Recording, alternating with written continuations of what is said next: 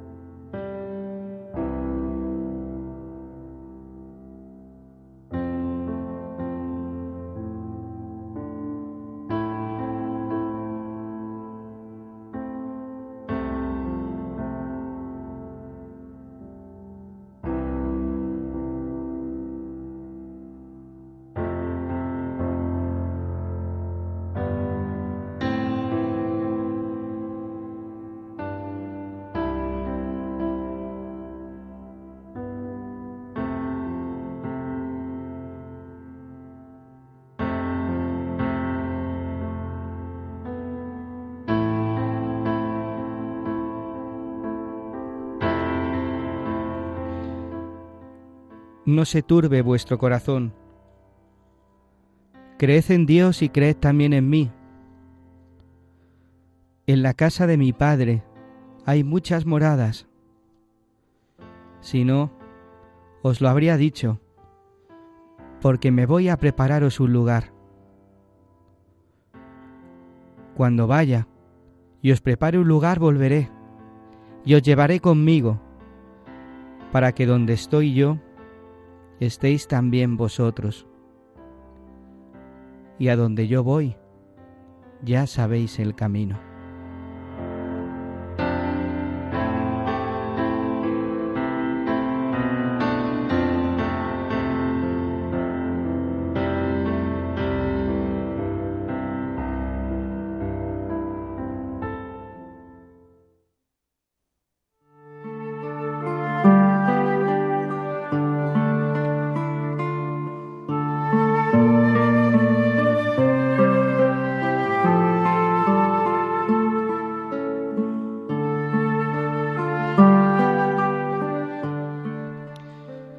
Bienvenidos, queridos hermanos, un día más al programa El Padre Pío en el umbral del paraíso.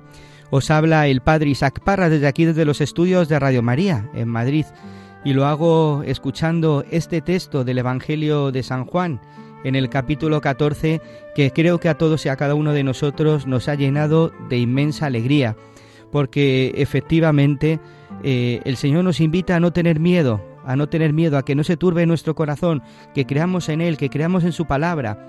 Él ha ido y nos, nos ha ido a preparar un lugar, porque en la casa del Padre hay muchas estancias donde tú y donde yo estamos llamados un día a participar, a gozar, o en un día en el que se nos recuerda una vez más que tenemos que buscar los bienes de allá arriba, tenemos que aspirar a los bienes del cielo, no los de la tierra, que dejan el corazón vacío. En el programa de hoy el Padre Pío nos ayudará precisamente a eso, a pensar en el cielo, a buscar los bienes de allá arriba, y Él nos va a enseñar el modo de conseguirlo. Y es que la Iglesia, pues ya sabéis que eh, celebra antes del, domingo de Pentecostés, celebra también la, la fiesta de la ascensión del Señor a los cielos, que para nosotros también tiene su importancia, evidentemente, ¿no? Y es que eh, el Señor se va, se va para volver. Él nos enviará el Espíritu Santo Paráclito que estará con nosotros todos los días, que será quien nos lo enseñe todo, que será quien nos recuerde en todo momento la palabra del Señor. Y juntos aquí en este en este estudio, Pablo Piña, ¿qué tal? ¿Cómo estás? Muy bien, padre, muy contento. Qué alegría estar un día más aquí con vosotros. Hablando del cielo, hoy es un día muy bonito. Hoy, no, de lo mejor que podemos hablar, del cielo. María Álvarez, ¿qué tal? ¿Cómo estás? Hola, padre. Pues estoy a secas. a secas. No estoy muy contenta como Pablo, pero bueno. Se irá pasando. Hay que mirar los bienes de allá arriba. Eso es. Vamos a Dentro mirar. de un ratito me lo dices. Javier López, ¿qué tal? ¿Cómo estás? Pues encantado otra vez aquí de tener el privilegio de hablar del Padre Pío y en un tema tan importante, a mí me parece de los más difíciles de entender humanamente, que es, por lo menos para los apóstoles, que es la ascensión de Cristo, con lo que le querían. Difícil de entender.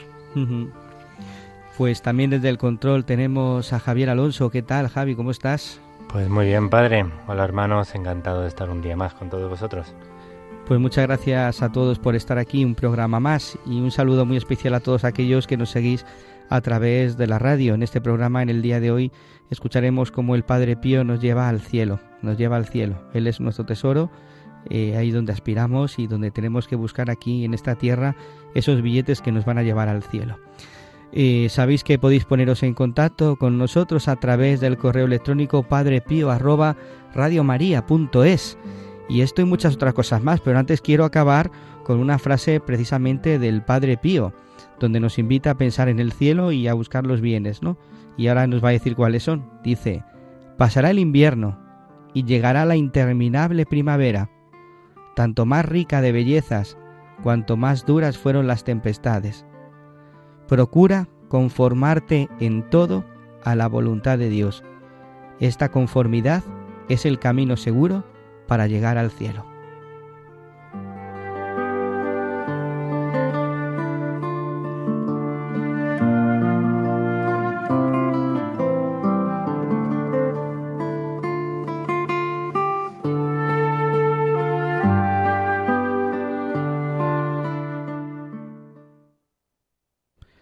Pues continuamos aquí en el programa El Padre Pío en el umbral del paraíso. Este Padre Pío que está en la puerta del umbral esperando hasta que el último de sus hijos entre, ¿no? Y hoy tiene que ver el paraíso, el cielo, la ascensión de la ascensión del Señor a los cielos. Uf, pero antes que nada quiero, a ver, María, Javi, eh, Pablo, contadme un poco. ¿Es importante Radio María, sí o no? Importantísimo, padre, vamos. Hombre, Es que es nuestro medio, es la, donde la Virgen nos ha puesto para que, que lleguemos a los demás. ¿No, María? Dicen que por los frutos la con- les conocerás, ¿no? Y solamente hay que ver los frutos que está dando. Entonces, cuando hablas, cuando oyes hablar, gente que se convierte, gente que, que le ayuda en su curación espiritual, gente que, pero mucha gente, en muchos sitios de, del mundo, no solamente España. Y cuando ves que no pueden con ella, si- sino que todo lo contrario, ¿no? Que está creciendo poquito a poquito, pero de una manera muy segura, pues ujú, es algo totalmente necesario. Hay mucha gente que está oyéndola continuamente, muchos enfermos, mucha gente mayor que, que necesita acompañamiento del bueno, además. Pues más no se puede pedir. Sí, es esencial, yo creo, porque eh, yo me imagino Radio María como si fuera el humo de un incienso de olor exquisito que fluye por las ondas entre el hedor de todas las demás cosas que fluyen por las ondas. Qué bonito te ha quedado eso. Sí, y es verdad. porque es verdad que los medios de comunicación en su inmensa mayoría expanden Pues sí. eso Mm. y Radio María se mete en medio de todo eso y, y lo inunda del, del aroma de, de la Virgen. Entonces, Pues necesitamos que Necesitamos este olor, María. que este incienso, que este humo llegue a muchísima gente que pueda escuchar la palabra de Dios, que pueda escuchar la voz de la Iglesia, que pueda escuchar la voz de Jesucristo, que les dice una palabra a cada uno de ellos. Lo necesitamos. Entonces vamos a escuchar en, el, en este momento esta campaña que estamos haciendo en este mes, pues para para recaudar donativos para que esta cadena, para que esta emisora pues pueda seguir adelante a través de cualquier cosa, cualquier aportación por muy pequeña que sea, ayuda muchísimo a Radio. Vamos a ello. En estos tiempos difíciles de conflictos bélicos, crisis económica, social, sanitaria y moral, bajo el profundo impacto de ideologías enemigas del sentido cristiano de la vida, la fe está sosteniendo a millones de personas en el mundo entero. Así lo seguimos experimentando en las 122 emisoras de Radio María presentes en más de 80 naciones, cuyos oyentes están agradeciendo más que nunca la ayuda recibida a través de sus ondas. En este mes de mayo, queremos dar gracias a la Virgen por este don de su radio un pequeño grano de mostaza en el jardín de la iglesia, que la Virgen ha puesto en nuestras manos como un talento a cuidar y fructificar, para lo que os invitamos a intensificar vuestra oración al Espíritu Santo, a hablar a muchos de esta radio y a contribuir con vuestro compromiso voluntario y donativos, por pequeños que sean, a extender Radio María en España y en el mundo, especialmente en las naciones más necesitadas, a las que dedicamos nuestra maratón misionera bajo el lema Quien reza no tiene miedo al futuro. En efecto, unidos en cenáculo en torno a María, orando al Señor, no tendremos miedo, recordando lo que nos dijo el Papa Francisco en la noche de Pascua. Jesús recorrió los enredos de nuestros miedos y desde los abismos más oscuros de nuestra muerte nos despertó a la vida.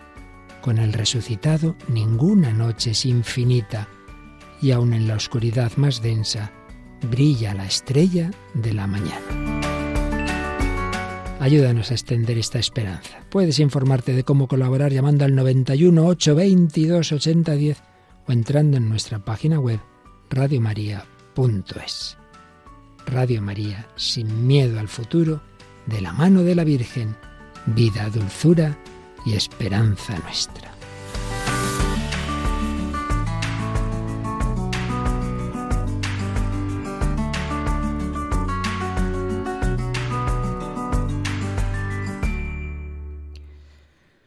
Pues qué importante, queridos hermanos. Vamos a colaborar y ayudar todos, aportando, pues como la viuda del Evangelio, lo que tenía, aunque lo más pequeño.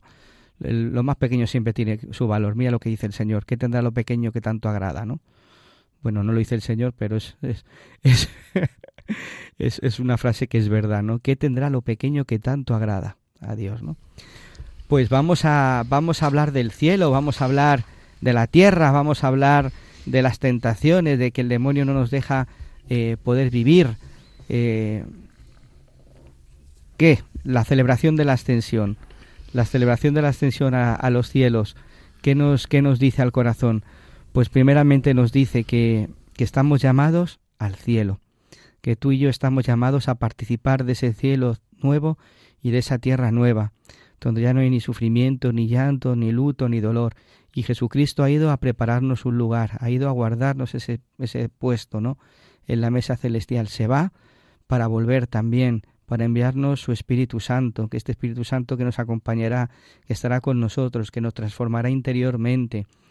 Y, y claro, pues para ir al cielo, ¿qué necesitamos? Buscar los bienes. Aquí en la tierra tenemos que buscar, como dice San Pablo, los bienes de allá arriba dejar los bienes de aquí abajo, los de la tierra, que dejan el corazón vacío, que no nos llenan, que nos dejan tristes, nos dejan cabizbajos, ¿no? Nosotros queremos aspirar a los bienes del cielo, ese cielo que tiene que ser nuestro tesoro, para que también eh, nuestra, nuestra vida esté orientada, pues precisamente a eso. Nuestra vida esté orientada a ir al cielo, a buscar aquello que más nos lleva a la santidad. ¿Cuáles son estos bienes del cielo, queridos hermanos, que queremos aspirar? ¿Cuáles son esos bienes del cielo que nosotros tenemos que, que, conquistar ¿no? o que, vivir aquí en la tierra? Pues a mí me sale del corazón, por ejemplo, pues esa paz del Señor, ¿no? Esa tranquilidad en la tribulación, eh, el caminar adelante en esta, en esta vida, pero con la, buscando la gracia siempre del Señor y su ayuda sabiendo que nosotros por nosotros mismos no podemos hacer mucho. ¿eh? El Señor nos dice que no podemos hacer nada. Sin mí no podéis hacer nada. Y, eso es importante tenerlo siempre presente. Y sobre todo, cuando hablabas, Padre, de, de, la ascensión del Señor al cielo, yo me venía a la mente que muchas veces me siento huérfano. Parece que el Señor se, se marcha al cielo y nos quedamos solos. Y no, no, no. El Señor desde el cielo nos hace el mayor de los regalos, que es el Espíritu Santo. El Señor está con nosotros. El Espíritu Santo nos acompaña en nuestro día a día. ¿Cuántas veces yo mm, tengo que, vamos, tengo que darme cuenta de eso después de, horas o días eh, sintiéndome solo, huérfano, eh, sin la presencia del Señor? Hay que buscar al Señor cada día, hay que ser paciente, eh, hay, que, hay que tener la templanza de saber que nunca nos abandona pese a que no sintamos nada, porque no se trata de sentir, sino que eh, es alguien, el Señor no es algo, sino alguien que me acompaña de verdad. Y, cuando, cuando somos capaces de entender que, que más allá del sentimiento el Señor me acompaña eh, y, me espera además en el cielo, ¿no? como, como bien expresabais al principio, pues eh, esto me tiene que me tiene que salvar, ¿no? Ya aquí en la tierra, me tiene que hacer resurgir. Es verdad que tenemos malos momentos, como decimos muchas veces, pero todo este pensamiento, toda esta reflexión, eh, si fuéramos capaces de tenerlo siempre presente, nos hace resurgir, nos hace ver esta vida con otros ojos, ¿no? Los ojos de la fe es lo que es lo es la maravilla que tiene, ¿no? Que, que las cosas y las dificultades las, nos hace verlas de otra forma, ¿no? Van a estar ahí, nos van a acompañar, pero las vemos de otra forma. Yo, yo tengo que reconocer que, que es uno de los misterios de la ascensión de Cristo que más que a mí más me han me han, interrogado. O sea, yo cuando pienso en este misterio, antes yo, creo que lo estaba comentando vosotros, lo primero que me viene a la cabeza a mí es, eh, es la situación emocional de los de los protagonistas, de los apóstoles directos, ¿no? Los protagonistas directos. Y yo me pongo muchísimo en su piel. Es decir, eh, eh, han pasado tantas cosas de todo tipo y con tantísima potencia emocional en tan poco tiempo que cuando todavía están eh, asimilando que su, su queridísimo amigo ha resucitado y está otra vez con ellos, pues seguramente lo más posible es que muchos de ellos estarían pensando, bueno, pues qué bien que ha vencido a la muerte y ya se queda con nosotros para siempre, como estaba antes, ¿no? Y recordarían la situación que tenían antes y el cariño que les tenía y cómo, cómo estaban tan pendientes unos de los otros y, todo lo que la presencia de Jesús mostraba en su amor, pero ahora de repente se va. Entonces, eh, se extraña al ángel cuando le ve mirando para arriba. Yo, no, se extraña, pero, pero los más extraños tienen que estar ellos, porque eh, tienen que, ahora tienen que interpretar y tienen que aprender también muy rápidamente que lo que está haciendo Jesús es darles la posibilidad de que baje el Paráclito, primero, y también darles la posibilidad, abrirles el cielo, abrirles, abrir el cielo para todos. Y gracias a Dios ellos sí que creen en, la existencia del cielo y lo tienen como destino. Gracias a Dios, porque si no, no creo que hubieran entendido absolutamente nada. Yo por lo menos no lo hubiera entendido. En el, momento en que entiende eso, les cuadra absolutamente toda la historia completa. Yo creo que les cuadra toda la historia completa. Pero en unos primeros momentos tuvo que, yo creo que tuvo que ser absolutamente, o sea, durísimo para ellos, viendo que, que primero viene, está con ellos unos años, luego se va de esa manera tan terrible que se fue. Ahora que vuelve otra vez, se vuelve a ir. Eh, para cualquier persona, aunque esté muy, muy, muy cercana y conozca muy bien lo que significa el cielo para los hebreos en su época, tuvo que ser, yo creo que tuvo ser una experiencia durísima. Pero el caso es que al final de esa experiencia, eh, ellos reciben, sin haber recibido todavía el Espíritu Santo, aunque lo habían medio recibido, ¿no? Cuando, cuando aparecía, cuando se desaparecía Jesús y, y se levantaba viento y todas esas cosas, tenían un poquito de sensación, lo habían probado un poco. Pero lo, lo que es cierto es que a partir de esa experiencia, inmediatamente después de esa experiencia, eh, y antes de que llegue el Espíritu Santo, ya casi casi se están comportando como iglesia y, ya tienen muchísimas ganas de salir a contar la noticia a todos los demás. ¿no? Entonces, por eso digo, para mí es un misterio tremendo porque no sé qué es lo que me dio ahí y qué es lo que, o sea, no sé muy bien cómo pudo, cómo lo pudieron entender y posiblemente algunos de ellos cambiar de actitud o, digamos, eh, admitir el hecho de que ya no iban a volver a ver a la persona que más quería ¿no? en, el mundo. físicamente, por lo menos. Porque no creo que supieran mucho en aquel momento tampoco lo que significaba el Paráclito. Después ya sí, después ya es lo del Paráclito para ellos yo creo que es como si fuera una confirmación realísima, ¿no? Muy, muy real de su misión. Pero, pero yo creo que para mí es un misterio muy hondo saber cómo, cómo ellos lo entendieron. Y yo creo que el Padre Pío eh, hace, entre comillas, un poco lo mismo. Dice, yo me voy pero no entro, ¿vale? Yo me voy pero hasta que no entre aquí el último, mm, yo os estoy aquí esperando. Y entre comillas, muchas comillas, subo y bajo tantas veces como necesitéis. Ayudaros. ¿eh? Eh, y se queda a las puertas, eh, seguramente, no sabemos, ¿no? Eh, lo que él pidió es que se iba a quedar esperando hasta que su último hijo espiritual entrara, ¿no? Antes de entrar él en el cielo, con lo cual, bueno, pues tiene cierta semejanza la, escena también. Y eso es lo que a mí me, dice este misterio que me parece que es dificilísimo de entender.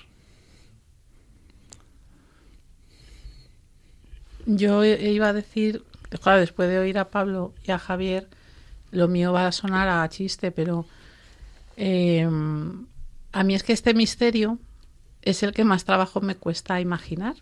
De, todo, de todos los misterios del rosario, me puedo imaginar la asunción a mi manera. Yo me imagino cómo pudo ser y me puedo imaginar la resurrección y me puedo imaginar el ángel anunciando a la Virgen y me puedo con todos los fallos, ¿no? Pero no sé dónde leí yo una vez que decía, tú cierra los ojos, métete en la escena como si fueras otro personaje más y tal. Yo esto soy capaz de hacerlo con muchos defectos en todos los misterios del Rosario.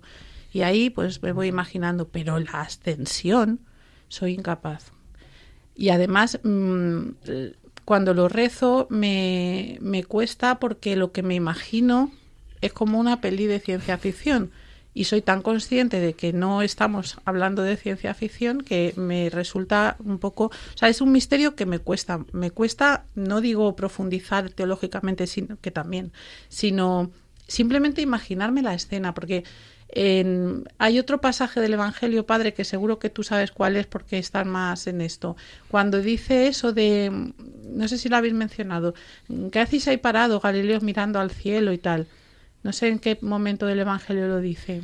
Sí, eh, es eh, yo creo que en Hechos del no, no es el Evangelio, son Hechos de los Apóstoles en el capítulo 1, ¿no? En, el, en, los versículos primeros. Que dice esto, ¿no? Un ángel que aparece. Galileos, ¿qué hacéis ahí plantados mirando al cielo? Pues imagínate, claro, es que yo soy Pedro y diría, pues mire usted, es que acaba de salir el Señor volando.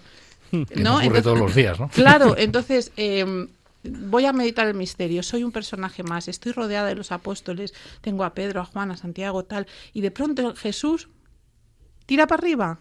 Mm, no puedo, no puedo. El misterio, la escena del misterio me cuesta un montón. Y a partir de ahí todo lo que le sigue, que es lo profundo y lo importante, claro. Pero te cuesta porque estamos acostumbrados a a Superman o algo así, ¿no? No, es que y me, parece que, me lo imagino. que no es real, ¿no? Claro, efectivamente. Yo lo, yo lo, lo abajo a mi entender. Entonces me lo imagino como que él camina y según se va alejando, le va envolviendo una bruma hasta que la bruma desaparece y él ya no está. Entonces eso es adaptar el misterio a mi, a mi mm. corta inteligencia e imaginación. Pero no es eso la, lo que dice la palabra. La palabra dice que subió. Entonces, si yo me lo intento imaginar subiendo, pues no puedo rezar porque estoy viendo una película. Pues fíjate que yo no me, no me había superhéroes. no me había planteado esa meditación así metiéndome en la escena, pero me lo imagino subiendo despacito ¿eh? y dándonos la bendición, Pues yo- dando la bendición a todos des- así. Pues yo bien, imaginándome eso no puedo rezar porque me resulta, no sé cómo deciros, es que no. Ahí me, me venía a la mente, ¿no? Eh, cómo, pues por el bautismo eh, hemos nacido a una vida nueva. Eh, esa vida nueva eh, es la que nosotros tenemos que aquí en la tierra empezar a vivir, vivir, en, ponerla en práctica. El cristianismo es una vida nueva. Hemos sido revestidos de Cristo, hemos sido revestidos con las túnicas blancas, ¿no? El día de nuestro bautismo. Hemos sido llamados para el cielo y son los bienes de esa vida nueva las que tenemos que buscar y vivir.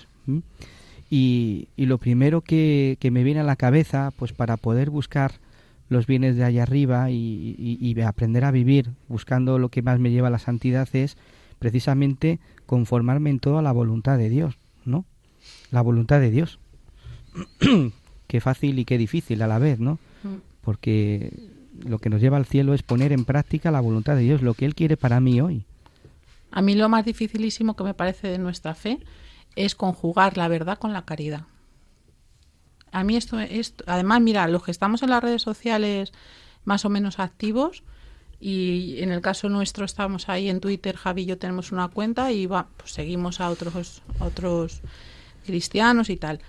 ¿Cómo nos cuesta? Porque por defender la verdad faltamos a la caridad con una facilidad tremenda y por ser más caritativos que nadie a veces aparcamos la verdad y caemos en un buenismo terrorífico. Entonces, esa, ese equilibrio es tan difícil yo creo que es la gran lucha que tenemos a la hora de dar testimonio, a la hora de hacer apostolado, a la hora de enfrentarnos con el mundo y con la realidad que nos rodea. Es que yo creo que tampoco estamos preparados para un equilibrio perfecto en nada. Es decir, el Señor nos, nos dirige, nos guía y con nuestros defectos sabe que fallaremos en algunos momentos, en otros otro lo haremos bien.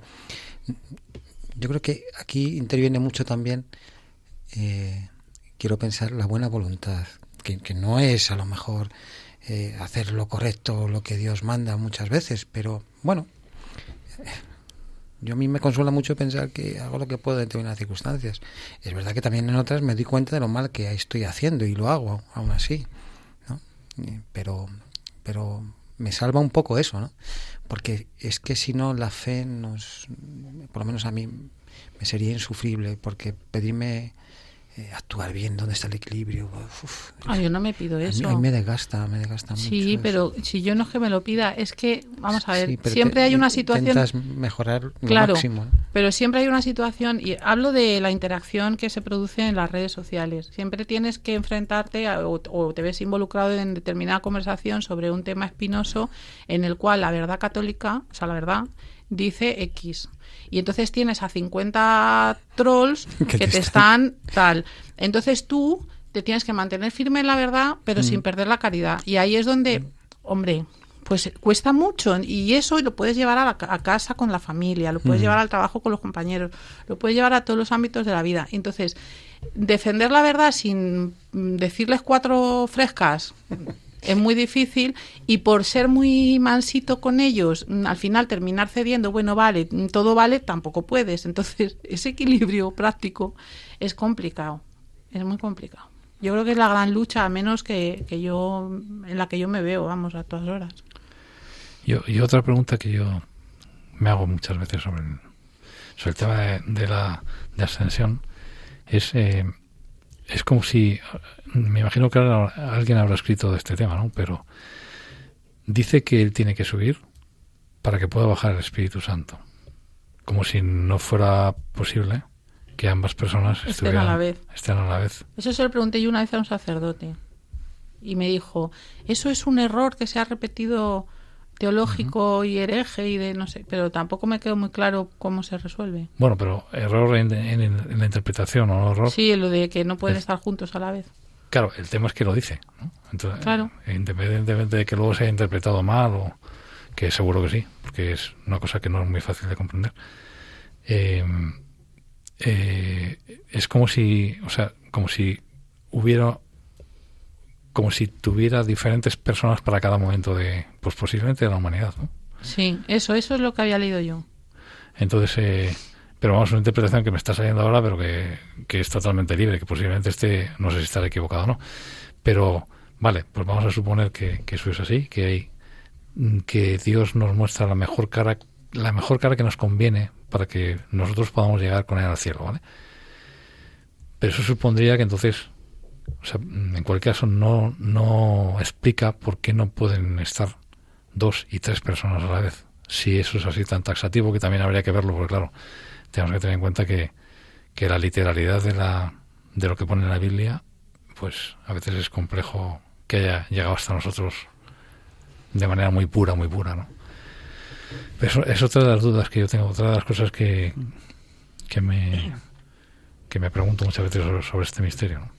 Y cuando dice Jesús que cuando muere, que dice y exhaló el espíritu, ese exhaló el espíritu es el espíritu. Yo también he leído esta interpretación, que no es que exhaló el espíritu que murió, en el sentido de que y murió, ¿no? Como que su último suspiro y murió, sino que exhaló el espíritu es que insufló el Espíritu Santo en ese momento. Que lo hace también cuando en, las, en alguna de las escenas de, las apariciones cuando ha resucitado, que exhala el Espíritu Santo. Eso, entonces... Mm Pues no, no entendemos nada, padre.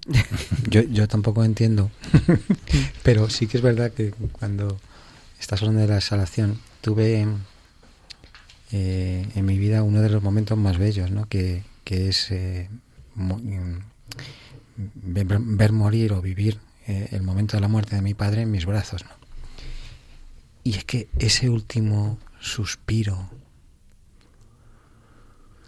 a partir de ese momento sentir que ahí eh, ya no hay nada, es se queda el cuerpo, pero esa sensación la, la viví de primera mano, ¿no? Es una belleza extrema, ¿eh? extrema. Yo es de las cosas que tengo guardadas en mi corazón más bonitas eh, y, que, y que me impactó muchísimo, pero que la viví a su vez con una paz y una tranquilidad. Los antiguos romanos daban un beso al que se estaba muriendo en ese momento. Sí. ¿Sí? Besaban en la boca.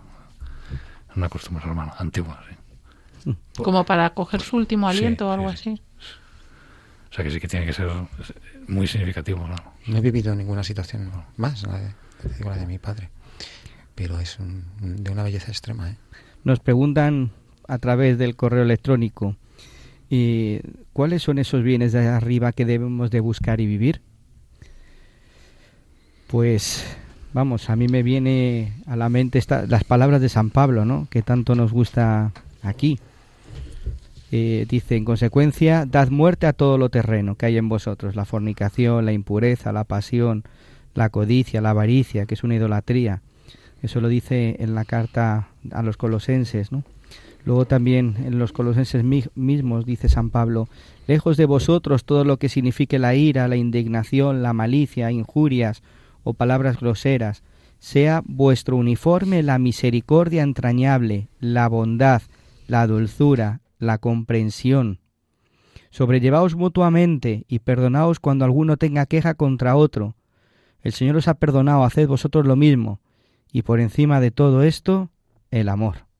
El amor. Claro, eso, es el amor. Ese es el Porque la verdad sin amor de nada, no sirve de nada, eso lo dice San Pablo. Podéis tener, ¿no? O sea, lo que hablábamos antes de conjugar caridad y verdad. Cuando Sí, uno va con la verdad, con la verdad, y pierde la caridad y el amor al prójimo. Sin amor no soy Pues nada, no, sin pues, caridad. Claro, es que es ese.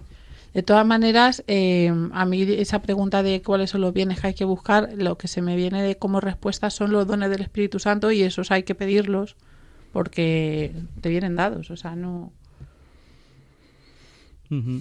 ¿Tú no habías encontrado un texto de nuestro querido San Francisco de Asís? Mm. Sí, Que, no, que tiene mucho que ver con lo que estamos viendo hoy. no sé, o no. sí, seguro. Tiene, es que tiene que ver con la lucha contra la tentación. Un episodio de su vida en el que él tuvo que luchar muy fuerte contra una tentación y me ha ayudado mucho a rezar estos días, por eso lo traía hoy. Es que no nos, no nos damos cuenta muchas veces, ¿no, queridos oyentes, cómo el demonio lo que intenta es que no alcancemos esos bienes del cielo, ¿no? que no vayamos al cielo. Intenta aquí en la tierra, eh, a través de la tentación, pues apartarnos del Señor, para que no, no vivamos como el Señor nos vive. Nos dice que vivamos en el Evangelio. El Evangelio es un estilo de vida, es una vida, una vida que corresponde con lo que el corazón humano desea.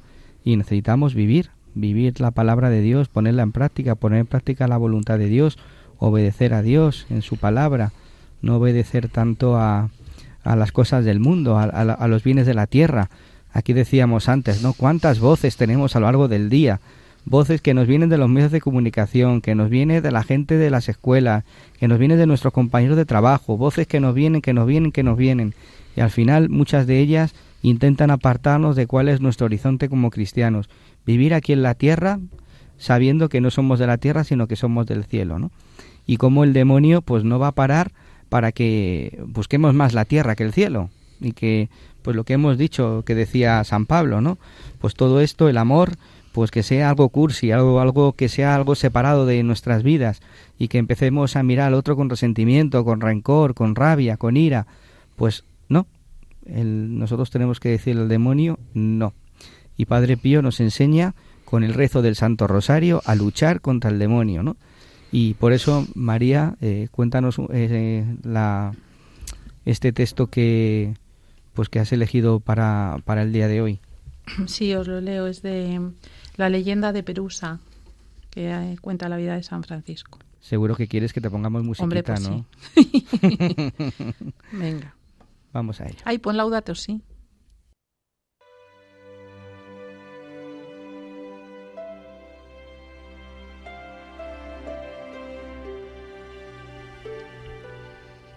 En la misma época, durante su estancia en el mismo lugar de Santa María, el bienaventurado Francisco fue víctima, para bien de su alma, de una grave tentación de espíritu. Se encontraba fuertemente turbado interior y exteriormente, en su alma y en su cuerpo. Algunas veces hasta huía de la compañía de los hermanos, porque no podía, a causa de aquella tentación, presentarse con su sonrisa habitual. Se mortificaba, privándose de comer y hasta de hablar. Frecuentemente se retiraba a orar a un bosque cercano a la iglesia, y allí podía dar curso libre a su pena y derramar abundantes lágrimas en la presencia del Señor, para que Él, que todo lo puede, se dignase enviar del cielo el remedio contra tan grande tribulación. Durante más de dos años, día y noche, fue atormentado por aquella tentación. Un día, estando en oración en la iglesia de Santa María, se le dijo en su interior aquella frase del Evangelio. Si tuvieras fe como un grano de mostaza y dijeras a este monte que se trasladase de aquí a allí, se iría. El bienaventurado Francisco preguntó, ¿cuál es ese monte? Ese monte es tu tentación, escuchó. Entonces, Señor, que suceda en mí según tu palabra, dijo Francisco. Y al instante se halló tan tranquilo que le parecía que jamás había padecido semejante tentación.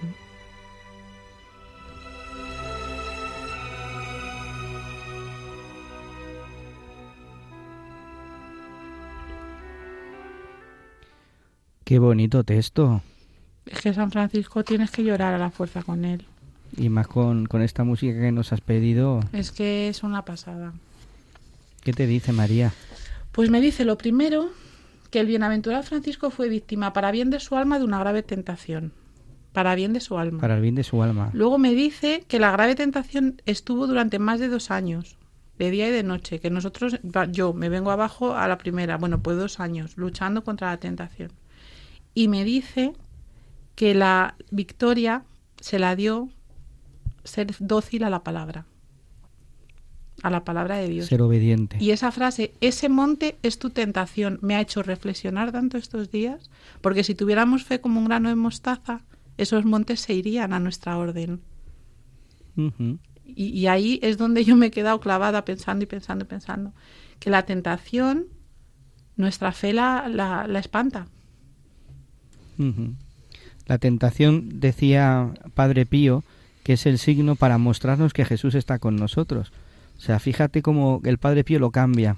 Cómo cambia una cosa que aparentemente es negativa, cómo lo cambia algo positivo, Algo ¿no? bueno. Cómo la tentación es algo bello, bello para nosotros. Es decir, la tentación no es pecado.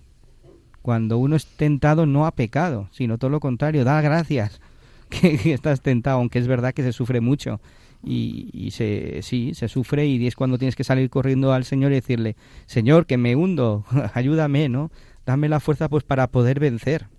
Y qué bonito cuando dice que se escondía de los hermanos porque como estaba tan turbado no les podía ofrecer su sonrisa habitual. Sí. Qué mono, ¿eh? O sea, es que... Tiene una sutileza. Eso increíble. está totalmente relacionado con, con lo último que decía San Pablo del amor. ¿no? Que lo- hay, eh, hay dos maneras paralelas de ir al cielo. Una es no pecar, pero la otra también es amar. Eh, que Mm. son eh, porque hay mucha gente que vive el cristianismo o que vive su religión como a ver cuándo dejo de pecar y cuántos he pecado, cuántos pecados he cometido hoy y hay, hoy he conseguido no pecar y, y venga con el pecado y venga con el pecado y resulta que eso no tiene ni la menor importancia igual que las tentaciones comparado con la capacidad la capacidad que tú tienes de amar por Cristo no ni la menor porque como estaba diciendo antes Pablo se nos considera pecadores desde el principio. Y desde el principio es desde los apóstoles que el propio Pedro pues era el más pecador de todos en su momento.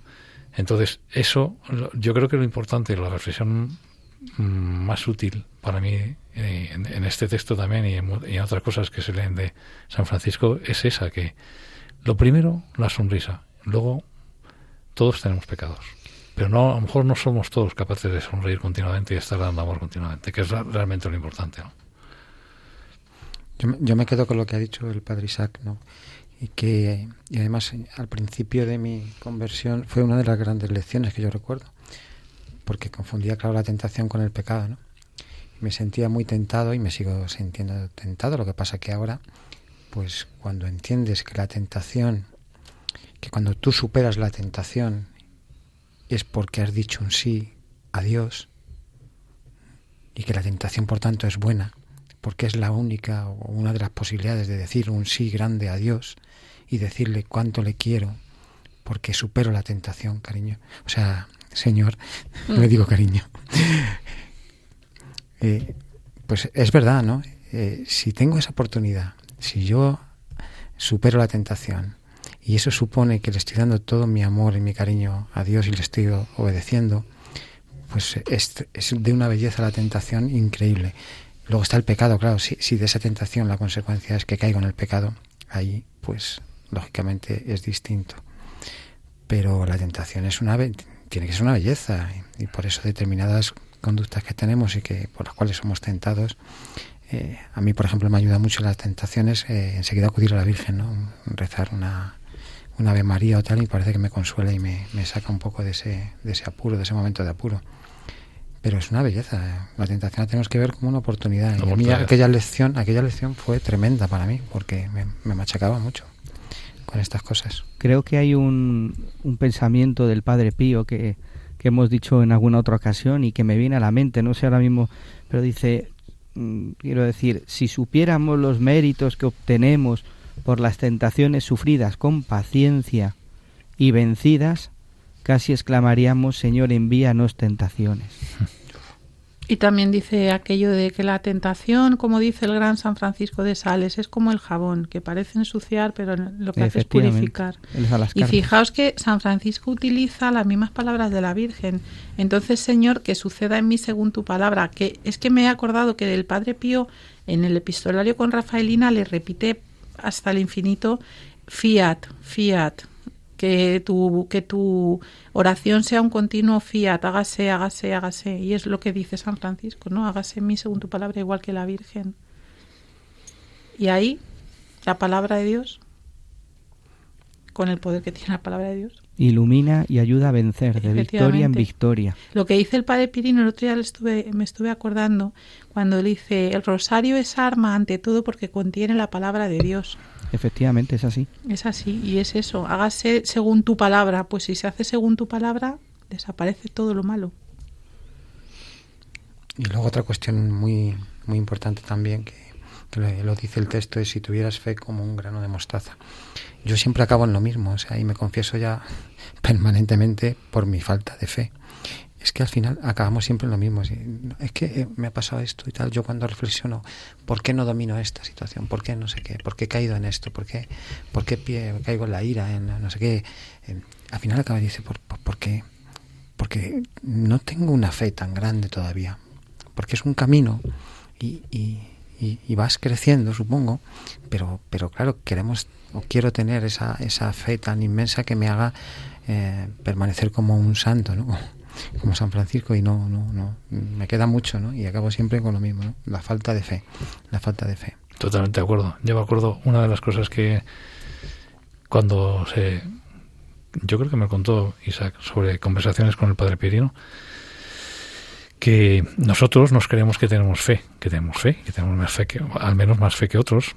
Y me acuerdo que me cuenta que en esa conversación eh, les cuando, bueno, cuando les decía, ¿por qué me está pasando esto? Al padre Pirino decía, cualquier, casi cualquier cosa decía, porque no tienes fe.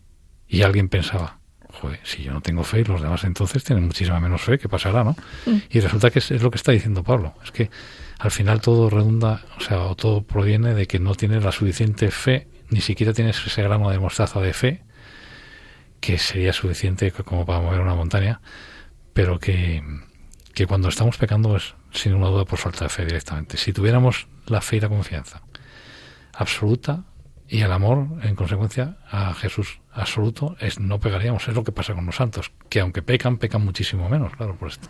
Es así. Es un, es un tema de fe al final.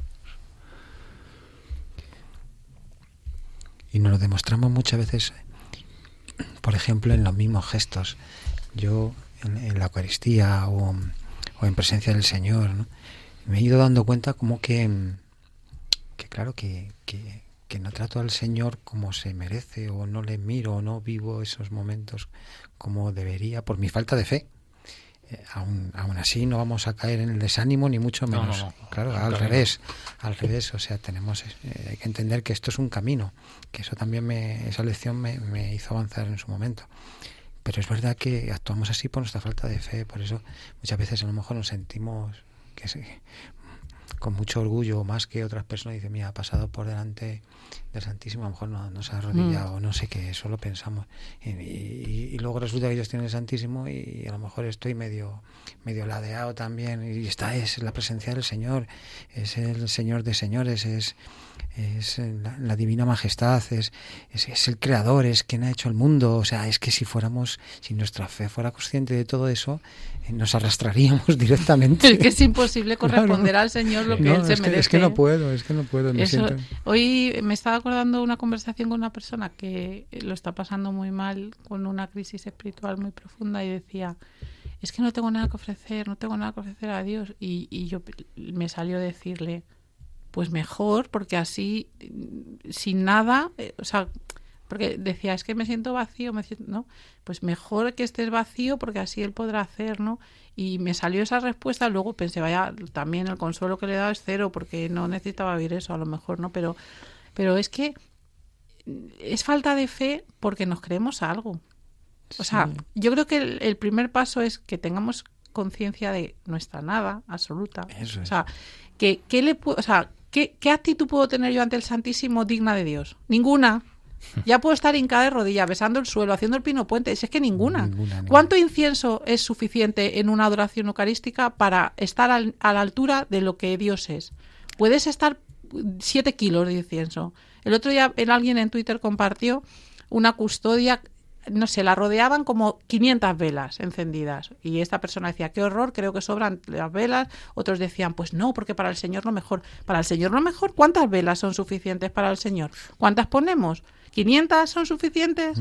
¿Le estamos adorando lo suficientemente bien con 500 velas? ¿O son mil velas? ¿O un millón de velas? ¿Dónde ponemos el límite? Si partimos de la base de que no somos nada, hombre, eso no justifica, ¿vale? Que pongas el Santísimo en una caja, en una caja de zapatos. Está claro. Mm. Está claro, ¿no?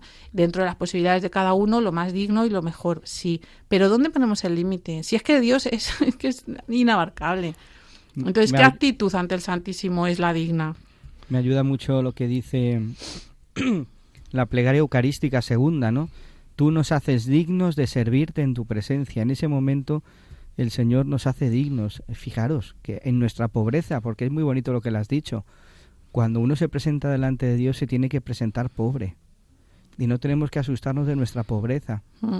Eh, no he venido a sanar a los, a los sanos y a los enfermos, ¿no? No necesitan de médicos los sanos sino los enfermos, ¿o no? Como también dice, ¿no? no a los justos sino a los pecadores precisamente yo me pongo delante de Jesucristo con mi pobreza, con mi barro, hmm. con mi tinaja de agua, no mi tinaja de vino, es mi tinaja de agua, para que luego Él haga su obra y convierta el agua en vino. Pero fijaros que delante de Él hay que ponerse con, con la pobreza, no tienes que ir con nada, es que no puedes ofrecerle nada, es todo misericordia, es todo mm, compasión, es todo amor lo que Él te regala, ¿no? Deus meus et omnia. Me ha venido a la cabeza que decía San Francisco, mi Dios y mi todo, porque tenía tan claro que él no era nada. Y era San Francisco de Asís. Y nosotros nos creemos algo. Yo lo que decía Pablo, cuando alguien entra al Santísimo y no hace la genuflexión, y yo, la primera, miro y digo, hay que ver, ¿cómo es posible? Ay, fíjate, y me indigno, que, que por favor, o sea, qué vergüenza. A mí me ha pasado esto con el tema de la comunión es que fíjate cómo ha comulgado. Sí, qué, qué sí. poco respeto, qué poca reverencia. ¡Oh, qué horror! Bueno, pues yo mm, voy a contar esto porque, bueno, pues porque como no nos está oyendo nadie, después de hacer esos juicios de valor sobre la forma de comulgar de los demás, e indignarme interiormente porque hay que ver, fíjate, y es que la forma se les ha caído, porque claro, comulgar de esa manera, ¿no? Pues a mí se me cayó la forma comulgando con toda mi dignidad, ¿vale? Y ese día dije, Dios mío, qué humillación, gracias. Gracias, porque he estado juzgando cómo comulga todo el mundo durante tanto tiempo y ahora yo que me creo que comulgo como tengo que comulgar para hacerlo con dignidad, has ido tú al suelo. Y has dejado, te has dejado ir al suelo por enseñarme a mí que me tengo que bajar del pedestal y dejar de juzgar a todo el mundo. O sea, para mí eso fue una experiencia como pocas, ¿no? Una lección impresionante que me dio el Señor y una humillación muy grande que pasé pues para a bajarme de ese pedestal en el que yo sola me había puesto de cómo se tiene que comulgar. Y además voy a mirar a la fila para ver quién comulga bien y quién no. Es que esa, yo, yo, yo he sido, soy esa. Sí, sí, nos pasa a todos Ah, es muchas que- veces. Sí, sí, o como cuando están consagrando, si se arrodillan o no se arrodillan. Hay sitios donde no se arrodilla nadie. Mm. Y, Y- tú arrodillado indignado, fíjate. sí, y, y escuece. la ¡Ay, verdad no es se arrodillan! mira, Señor, como yo sí lo hago bien. Sí, sí, sí, es un poco esa... es un poco ese punto, esa ¿no? actitud. Eso es un fariseísmo Sí, que claro. sigue existiendo igualmente ahora. Es que me encanta porque somos lo peor, somos lo peor. Y lo, bueno, y, y mil cosas más. Y podríamos Somos estar el barro, aquí. el barro, el barro del cual Jesucristo luego hace su, su imagen, hace su, su jarrón precioso. Yo Qué creo que a. Jesús todo eso le encanta. Sinceramente Pues creo que le yo no-. Mira, Creo- un día estoy en la capilla rezando yo aquí súper devotamente, un silencio, ay, qué maravilla, fíjate, porque el Señor y yo aquí juntos y tal. Y entran dos señoras cuchicheando y yo me doy la vuelta toda digna y les hago, "Shh, silencio. Ay, yo, ¿sabes? Y luego mm, otro que- día cualquiera soy yo la que está con otra madre cascando ahí. Pero es al que, final por favor. todas estas debilidades que tenemos todos, para mí, o sea, en mi opinión, le encantan. ¿Tú No, crees? Sí, sí, Se sí, tiene que sí, reír. porque nos vemos más pequeños. Porque, a ver. Nos vemos pequeños. Sí, sí, sí. Y más ¿Os necesitados imagina- de él. más Pero os necesitados de él. imag- ¿habéis visto la serie de Chosen? Sí. Todo el mundo la ha visto. Bueno, quien no la haya visto, por favor, que la vea. No sé, de- no sé cómo hay que verla, pero que ve- busque la manera. Y que aguante los primeros capítulos, que son un poquito así más petardos, porque luego se pone muy bien, ¿no? Y, y yo... eh, Y yo en esta serie me gusta mucho porque presenta un, no sé, el actor lo hace muy bien, transmite una ternura y, y la forma en que mira a los apóstoles que están aquí farruquitos, San Pedro aquí, porque tal, no sé qué, sacando pecho, esa mirada de Jesús, que es un actor, pues ¿cómo sería la de verdad? ¿Qué, qué pasaría por su corazón? ¿Cómo sería la de verdad? Criaturas, de- diría, pero hijos míos, ¿de, ¿De qué qué vais? vais? ¿De qué vais? ¿De qué vais? Bueno, queridos hermanos, tenemos que ir despidiéndonos ya. Ya estamos terminando nuestro programa. Un programa muy potente, muy intenso, un programa con mucho contenido que necesitamos reposar en el corazón en estos días y no os olvidéis nunca de poner la mirada en el cielo y, ver, ser fieles en la vida de oración, ser fieles a Jesucristo, que el demonio va a venir siempre a tentarnos para que nos apartemos de él, pero nosotros firmes en la fe. Muchas gracias, María Álvarez. Nada, muchas gracias a vosotros y a los oyentes y a- al Señor sobre todo, que nos soporta. Qué paciencia. Pablo Piña. Un placer estar aquí un día más, Padre, con ustedes y con los oyentes. Javier López. Pues muchas gracias por este regalazo de para poder compartir pues todo lo que estamos viviendo, ¿no? En este en este con este tema de la ascensión que, que yo todavía tengo en la cabeza dando vueltas. y lo que nos queda. y desde el control nos ha estado acompañando también Javier Alonso. Muchas gracias, Javier. Nada, un placer, padre. Hoy se nos ha quedado corto el programa, ¿eh? Veía yo a los tertulianos con muchas ganas de seguir. Pues muchas gracias a todos por haber venido, gracias a todos los que nos seguís a través de las ondas en Radio María. Recordaros que podéis poneros en contacto con nosotros a través del correo electrónico padrepío@radiomaria.es y que podéis descargaros el podcast en la página web de Radio María. Pues vamos a acabar como más nos gusta, lo vamos a hacer rezando la oración al Padre Pío para pedir y, pedir pues por todos aquellos que nos pedís oraciones a través del correo electrónico y a través de, de vuestras cartas aquí a la radio. Muchas gracias a todos y hasta el próximo día.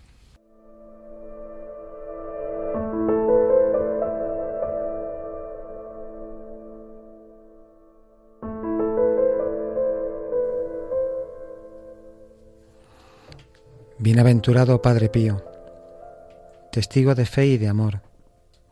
Admiramos tu vida como fraile capuchino, como sacerdote y como testigo fiel de Cristo. El dolor marcó tu vida y te llamamos un crucificado sin cruz. El amor te llevó a preocuparte por los enfermos, a atraer a los pecadores, a vivir profundamente el misterio de la Eucaristía y del perdón. Fuiste un poderoso intercesor ante Dios en tu vida y sigues ahora en el cielo haciendo bien intercediendo por nosotros. Queremos contar con tu ayuda. Ruega por nosotros. Lo pedimos Jesucristo nuestro Señor. Amén. El Señor esté con vosotros. Y con, tu espíritu. Y la bendición de Dios Todopoderoso, Padre, Hijo y Espíritu Santo, descienda sobre vosotros y os acompañe siempre. Amén. Amén.